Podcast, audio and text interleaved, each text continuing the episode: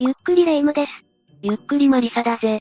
おいレ夢ム、なんだよこの白い布の塊は、宗教の教祖でも始めるのか白装束じゃないってば、見たらわかるでしょ。ほら、いや、わかんねえよ。貞子デラックス、公開にちなんで、貞子ルックで楽しませちゃうわよ。誰をもち、マリサを、勘弁してくれ。だから、変な長髪カツラをかぶっていたんだな。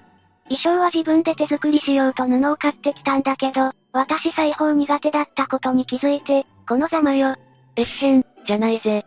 しかし、あのお化け嫌いなレ夢ムが貞子さんの真似をしようとするなんてな。貞子ちゃんって可愛いじゃない。お化けは苦手だけど貞子ちゃんなら友達になりたいな仕方ないな。じゃあ、とっておきの友達でも紹介してやるとするか。え今回の解説は、墓地で起きた恐ろしい怪奇事件、だぜ。やだ、墓地ですって。友達も選び放題だぞ。いらなーい。お化けの友達なんていらないわよー。今回は、6つの墓地をセレクトしている、ランキング形式でお届けしていくぜ。やめてー。それでは早速解説スタートだ。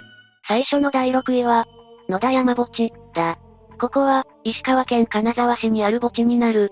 あの前田利家が兄の利久を葬ったのが始まりで、利家も野田山墓地に眠っているという有名な墓地なんだぜ。えー、有名な武将が眠るお墓か。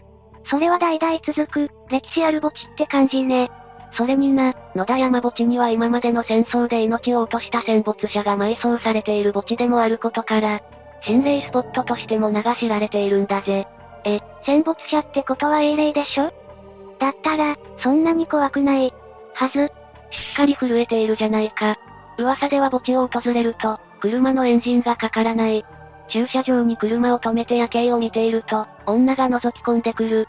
カーブミラーにおかしなものが映り込む、など、いろんな噂が絶えないんだ。夜景を見てて女が覗いてくるって、お化けじゃなくてもホラーだわ。それに、戦没者が埋葬されていることから落ち武者の霊もたびたび噂されているぜ。そんなに有名な心霊スポットなら、肝試しに行く人もいそうね。ああ、今回紹介するのは、肝試しで野田山墓地を訪れた4人組の話をしてやろう。4人は、街灯もない真っ暗な墓地内を探索していたんだ。すると、そのうちの1人が転倒してしまった。うわ、暗い中で転ぶだなんて危険だわねなぜ友人が転んでしまったのかというと、あるものにつまずいてしまったかららしい。あるものそれは無縁仏だったんだ。それやばくないその事実を知った3人は、転んだ友人に、罰が当たるのでは、と冗談交じりに言っていたそうだ。冗談抜きに罰が当たると思うけど、一通り、墓地を歩いた4人はそのまま駐車場へ向かい自宅へと帰ろうとしていた。その時だった。急に、カーステレオの調子が悪くなったそうなんだ。機材トラブル。よね、流れていた音楽が途切れ途切れになり、ついには全く音楽が聞こえなくなってしまった。うわうわうわ、これはまさか、だが、なぜか代わりに雑音のような音が聞こえてきたんだ。ああ、最悪。その雑音をよく聞いてみると、なんとなくうめき声のような音だったらしい。聞きたくない聞きたくない。 4人は、さすがにまずいと思ったのか、一心不乱に山を降り、なんとか自宅へと帰っていったそうだ。じゃあ特になんでもなかったのね。連れて帰ったのかと思ったわよ。いや、それがおまけがあるんだ。え、無縁仏につまずいてしまった友人だよ。ってことは、何かあったの帰宅した友人は、原因不明の高熱を出して寝込んでしまったんだ。ひえー。ば、罰が当たったー。そう、おそらく友人は怒りを買ってしまったんだろうぜ。ちゃんと謝罪しないで冗談抜かしてるからこんなことになったのよ。精神誠意、きちんと対応していないとどんな幽霊でも起こるだろうから、みんなも注意してくれ。続いて第5位は、旭川中国人墓地、だ。中国人墓地どうして中国人の墓地が旭川にあるわけ北海道旭川にある中国人墓地は、北海道開拓時代に強制労働を強いられた中国人を慰霊するために作られた墓地なんだ。強制労働か。それはなんだかとてつもない怨念がありそうだわねどうも大半は犯罪者ばかりだったと言われている。ってことは、ひどい扱いを受けていた可能性もそうだな。命を落とした者は、トンネルの中に埋められたりするなど人としてひどい扱いを受けていたようだぜ。それじゃあ怨念の塊じゃない。だからか、この墓地は心霊スポットとしても有名なんだ。男性の霊に追いかけられる、泣いている少女の霊が現れる、など、どれも噂は多いんだぜ。泣いてる少女ってのも怖いわねー。他にも、こんな体験談があるから紹介しよう。大学生の A 君は、友人3人と一緒にこの墓地へやってきたんだ。C 君が運転をして、B 君が助手席、A 君と D 君が後部座席に座っていた。ふんふん、すると、墓地へ向かう道中に助手席に座る B 君が、眠り込んでしまったんだ。あらら、疲れていたとかなんでも、運転手の C 君以外、全員お酒を飲んでいたらしい。なるほど、よってそのままご就寝か。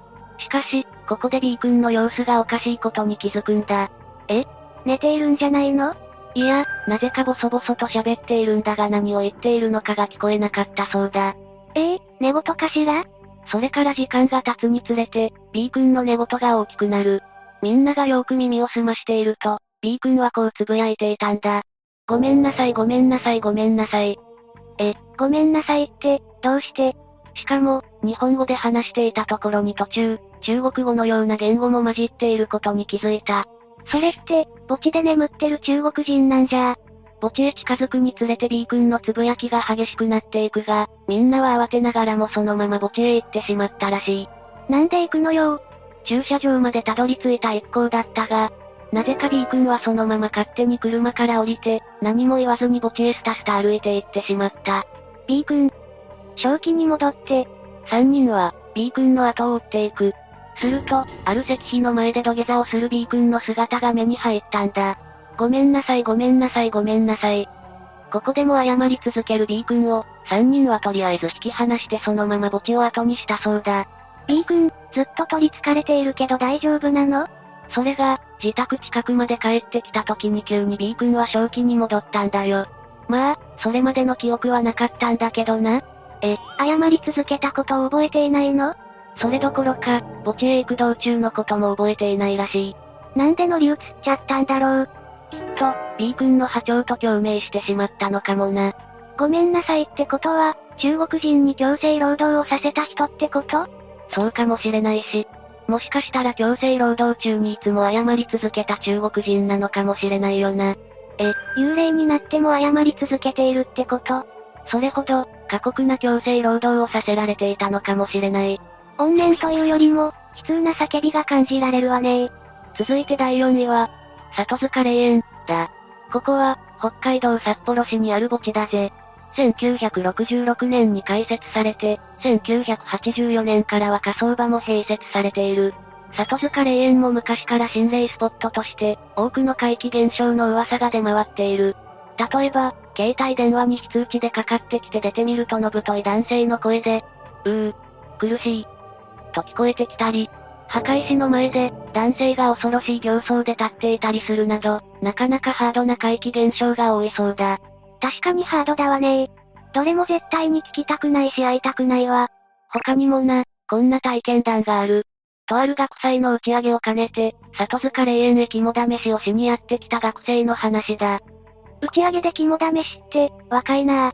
まだ学祭の興奮が止まない彼らは、高揚しながら墓地へと向かっていたんだが、なぜかその中の女子学生 K さんだけが神妙な顔つきでいたらしいんだ。怖がり屋さんだから行きたくないって思ったのかしら。それは霊夢のことだろ。いや、K さんには霊感があったんだよ。え、それでも高校最後の学祭だったこともあり、K さんは断ることができなかったんだ。うわぁ、それはかわいそうだわ。 K さん以外は、みんなキャッキャしていて楽しそうにしている。そのうちに、霊園の中を探索することになった。だが、K さんは友人の愛さんの腕を押さえて、行ってはダメ、と突然、制止してきたそうなんだ。それって、計算何か感じちゃった結局、愛さんは K さんと二人で墓地の奥へ入らずにみんなが帰ってくるのを待つ羽目になる。計算は、どうして愛さんを止めたのそう、それが愛さんも疑問に思って聞いてみた。すると、K さんは、墓石に立つ男性の霊を見てしまったらしい。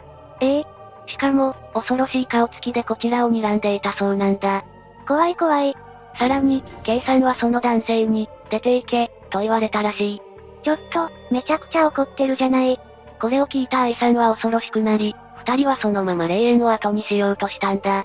だがその瞬間、愛さんにもかすかに声が聞こえてきた。それって、男性の、ああ、はっきりと男性はこう告げたそうだ。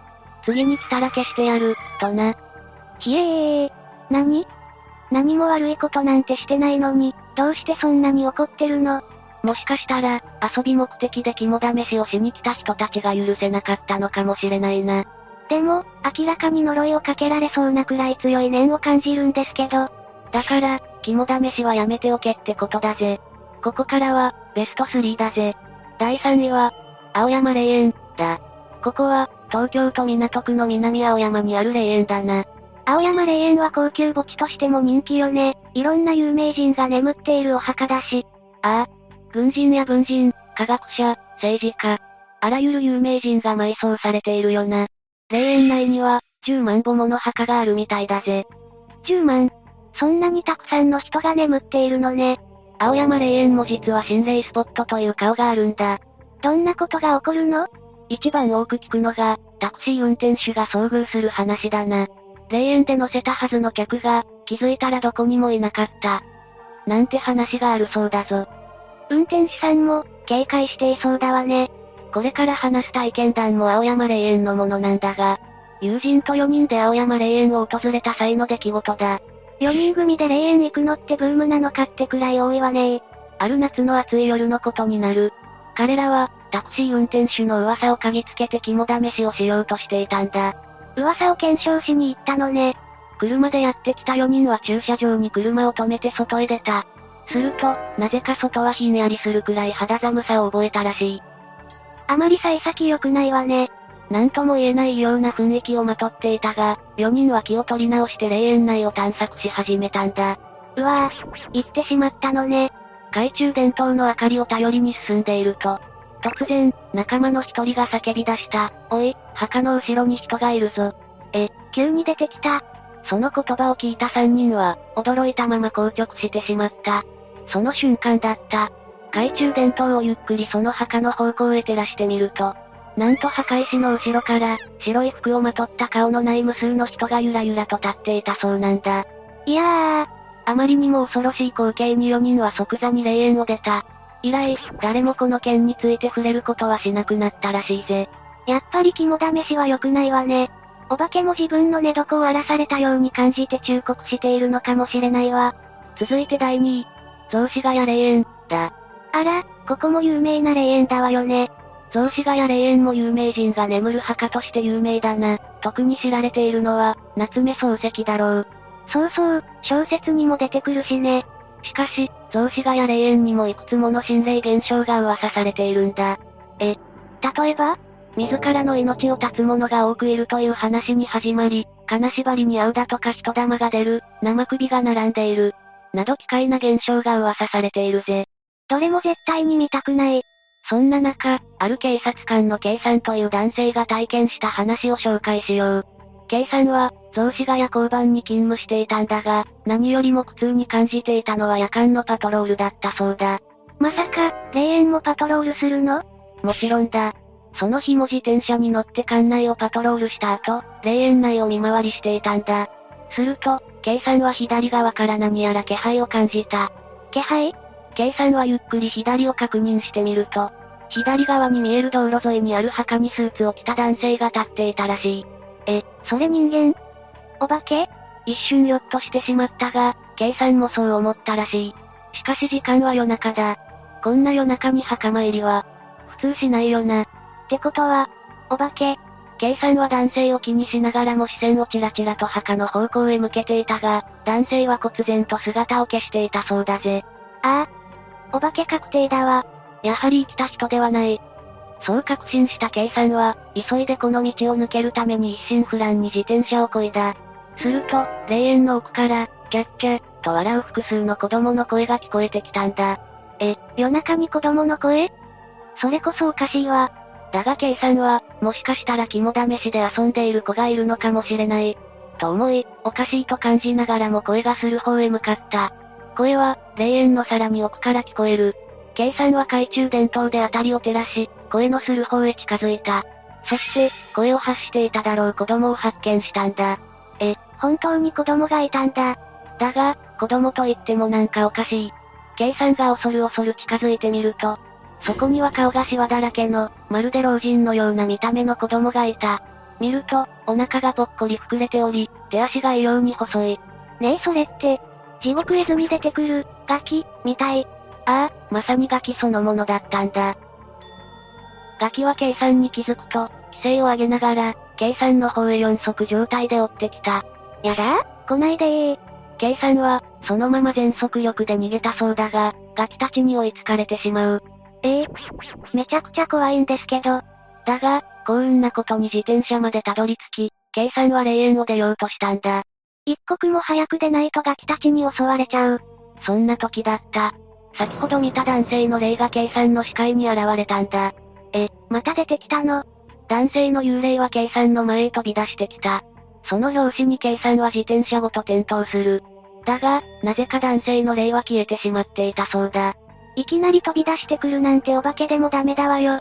一瞬の出来事だったが計算は、飛び出してきた男性の顔をはっきり見ていた。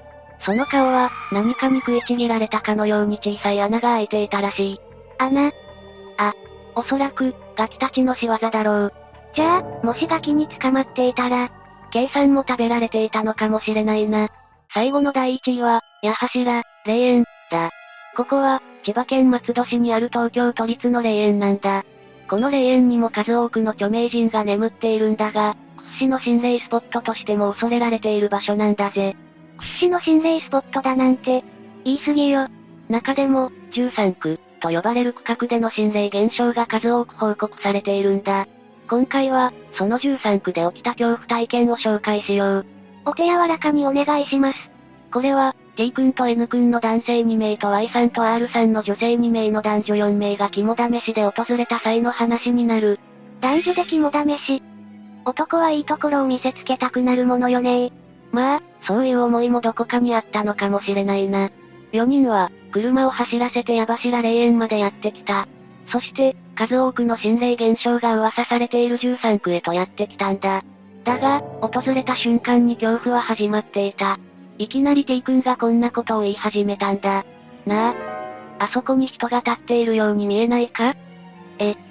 いきなりお出ましだが、そこには誰もいない。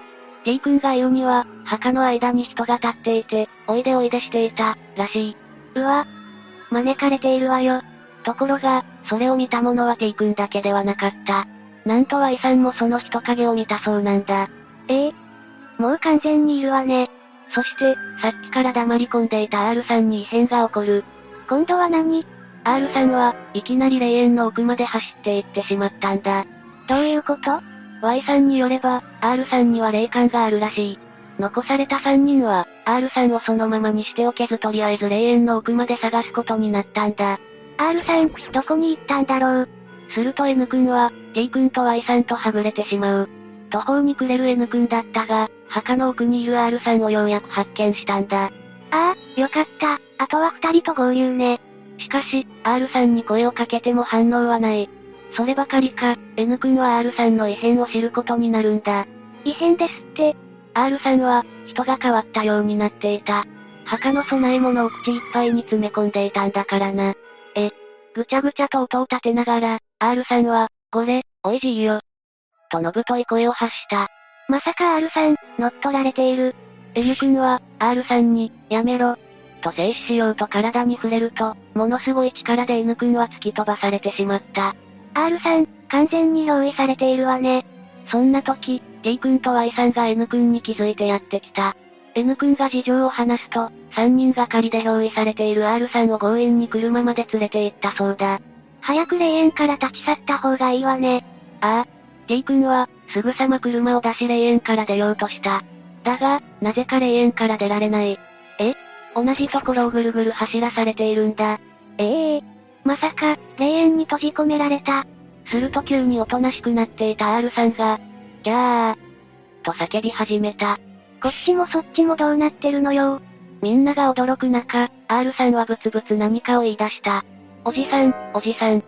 おじさん R さんはなぜか窓の外を見て、涙を流している。3人は、様子のおかしい R さんを心配しつつ、なんとか霊園から出ることができたそうだ。外へ出られたのはいいけど、R さんはどうなっちゃうの外へ出た瞬間に、 R さんの意識は戻ったそうだ。あ、よかった。でも、今まで何だったのかしら。話を聞くと、R さんには13区にいた男性の霊が乗り移っていたみたいなんだ。そして道に迷っている時に、R さんは一瞬正気に戻ったがその男性の霊に気づいて金縛りに遭っていたらしい。 R さん、とんだ災難ね。その男性は、R さんから離れようとせず、終始にたにたと笑いながら R さんの耳を撫でていたらしいぜ。じ、地獄。極めつけに男性は R さんにこんなことを言ったという。アドズ5時だったのに、逃げられないよ。うわ、完全に R さんを標的にしてるじゃない。こんなことを話す R さんの耳には、謎の発信ができていたそうだぜ。男性は、霊感のある R さんを使って何をしようとしていたのか。考えるだけでおぞましいわね。さて、今回の解説は以上だぜ。私、貞子のコスプレやめとくわ。憑依されたらたまんないし。それに、友達はマリサで十分よ。幽霊と比べられるとちょっと複雑だぜ。みんなは今回の解説どうだったかな墓地へは、遊び半分で訪れたりしないことだぜ。ちゃんと供養されている墓を荒らすと、恐ろしい目に遭ってしまうからな。